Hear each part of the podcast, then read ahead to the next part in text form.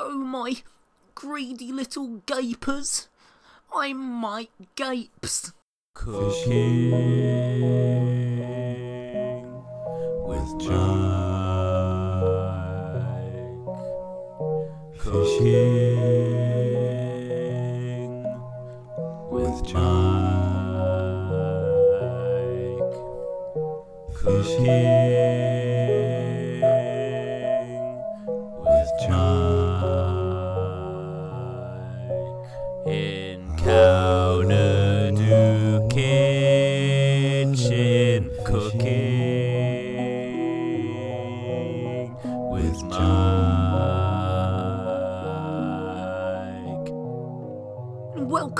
another Gapecast. I've got such a treat for you today, my pretties. With the lockdown and all, there is less food available than in a Cuban supermarket in Syria.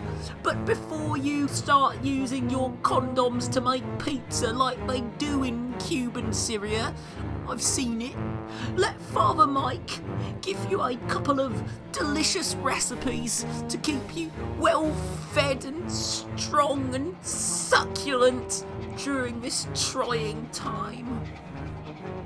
Recipe 1 Pigeon Bunting. Much like I decimated the rat population of Ilford with my magical flute playing, I have also made a sizable dent in the population of those rats with wings, the vile vermin, the pigeon, where once you will have had the despair at the feathered beasts shitting all over your fountains and statues. Now you will rejoice in them. They will nourish you. And I will tell you how. Firstly, they need to be caught. I found the easiest way to achieve this is to find which of the railings on which of the roofs of your mansion they congregate upon and cover them with a strong adhesive. Normally, I have them greased so prospective members of the Gapes gang can play the clapping game to prove their mettle. Eight claps minimum or they're out. I can do 13. 13 claps. Anyway, once you've removed the grease, apply the adhesive and retreat inside to wait.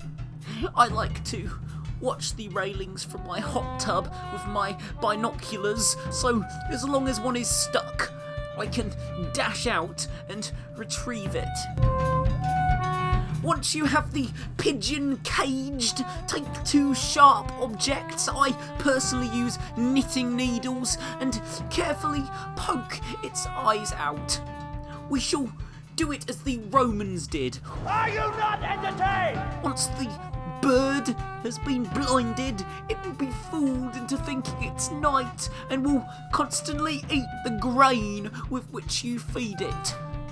I use smoked millet seed, gives the flesh a more savoury taste. Be sure to watch the bird carefully as it feasts. You want to wait until it's bursting. But make sure it does not burst or the meal will be ruined. It's uh, such a joy to watch them fatten up. They grow as your appetite grows. I've had them up to the size of volleyballs before. Now, it's time to prepare the cauldron. You'll need a mid sized cauldron to drown the bird in, filled with your preference of milk. For the volleyball ones, I even use my special reserve of the magic milk. Ah! Be prepared for a struggle, as the bird will not want to die, but you must be strong and hold it covered in the milk until the struggling stops. Its agony and fear shall become your ecstasy. You roast the bird for exactly eight minutes, not one second more or less, before plucking it. The correct way to enjoy this meal is to hold the bird up by the head open your mouth and push as much of the body into your mouth as you can. Wings, feet, all of it.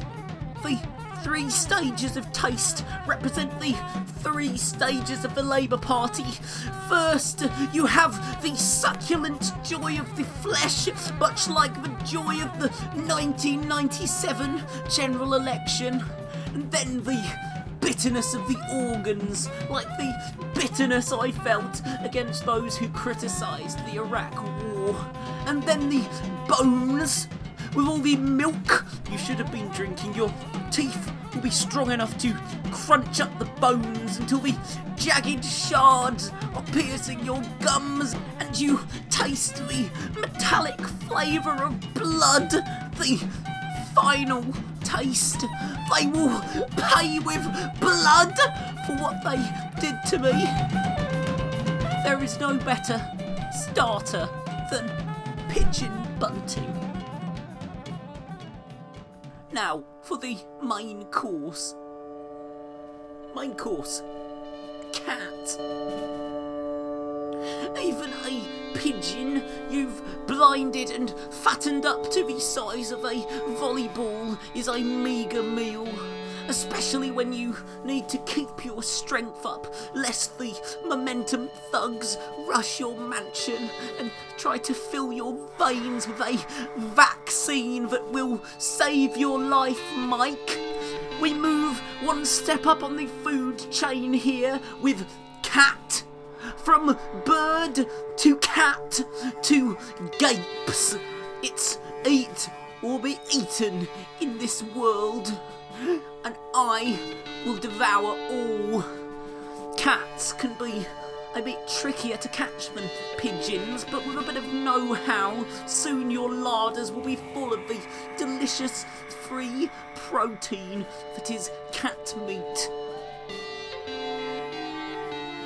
I myself have 10 cages set at all times, each one smeared with catnip and Mike's magic milk for men, and holding a pressure sensor to ensure the door closes when they enter the cage. Because all the cages are in my grounds, whenever I see a cat on my walls, I rush to get my laser pointer. They may have stopped me using it during PMQs because I was trying to blind Comrade Corbyn with it. But there's no uppity sergeant at arms here at Cownadoo to make me turn out my pockets.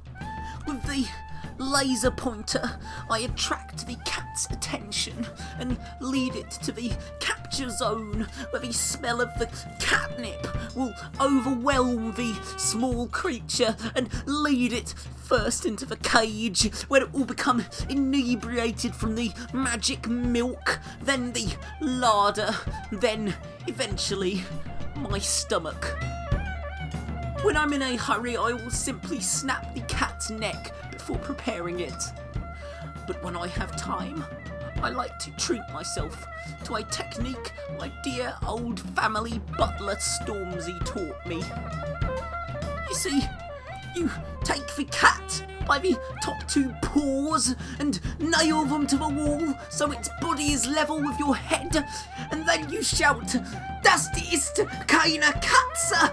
Das ist ein Kommunist! As you run forward, head down, and crush its body against the wall. This also services to tenderize the meat. The cat survives, finish it off with a meat tenderizer to save yourself a task later on. You'll want to remove as much of the hair as you can, as I have smelt burning hair, cat and human alike, many a time, and it is never pleasant, except, of course, for the burning hair of the cow, which is nice. Once it's done, I like to hang it up in my smokehouse to preserve and flavour the flesh with the billowing smoke of the enormous joints I consume on an hourly basis. But when I'm famished, I will construct a spit in the grounds of Kaunadu, put up some parasols so sneaky journalists don't see, and spread vile, jail worthy smears that I spit roast cats. Then I spit roast the cat. If possible, I'll send a gape goon round to the local area to find any missing cat posters for me to read whilst I plan my next meal. I like it when it's a cat I have already had the pleasure of acquainting myself with. Mr. Bojangles? Have you seen Mr. Bojangles? Oh, I'll tell you exactly where Mr. Bojangles is. I ate him. I ate his legs, his paws, his tail. I ate his brain. Anyway, between the pigeons and the cats, I intend to leave this lockdown far larger than I inherited it. And by following my cooking tips, you can too. Even now, I have gape goons using their one government mandated daily walk to prowl the streets of Islington and scope out Comrade Corbyn's pathetic, small, million dollar mansion. They are taking notes on El Gato and feeding him so he will come to trust them.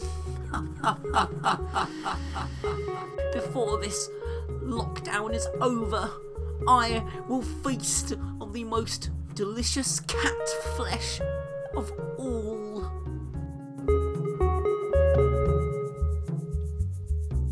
And finally, dessert. I have put the milk poisoned corpse of my former colleague Chris Leslie into a freezer in the spacious garages of Kaunadu. Due to the ongoing coronavirus situation, I feel that it would be inappropriate and illegal to bury him to begin any kind of funeral arrangements for Chris outside of Gape Manor to contact his family, etc. So, if it gets to that point and we must once and for all answer the question posed by the Jefferson Starship, what would you say to the cannibal question? Would your answer be perfectly free?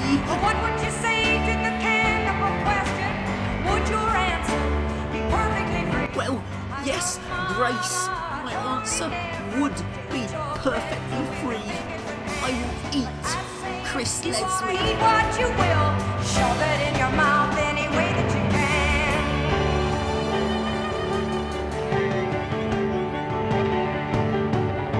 Mike Gapes.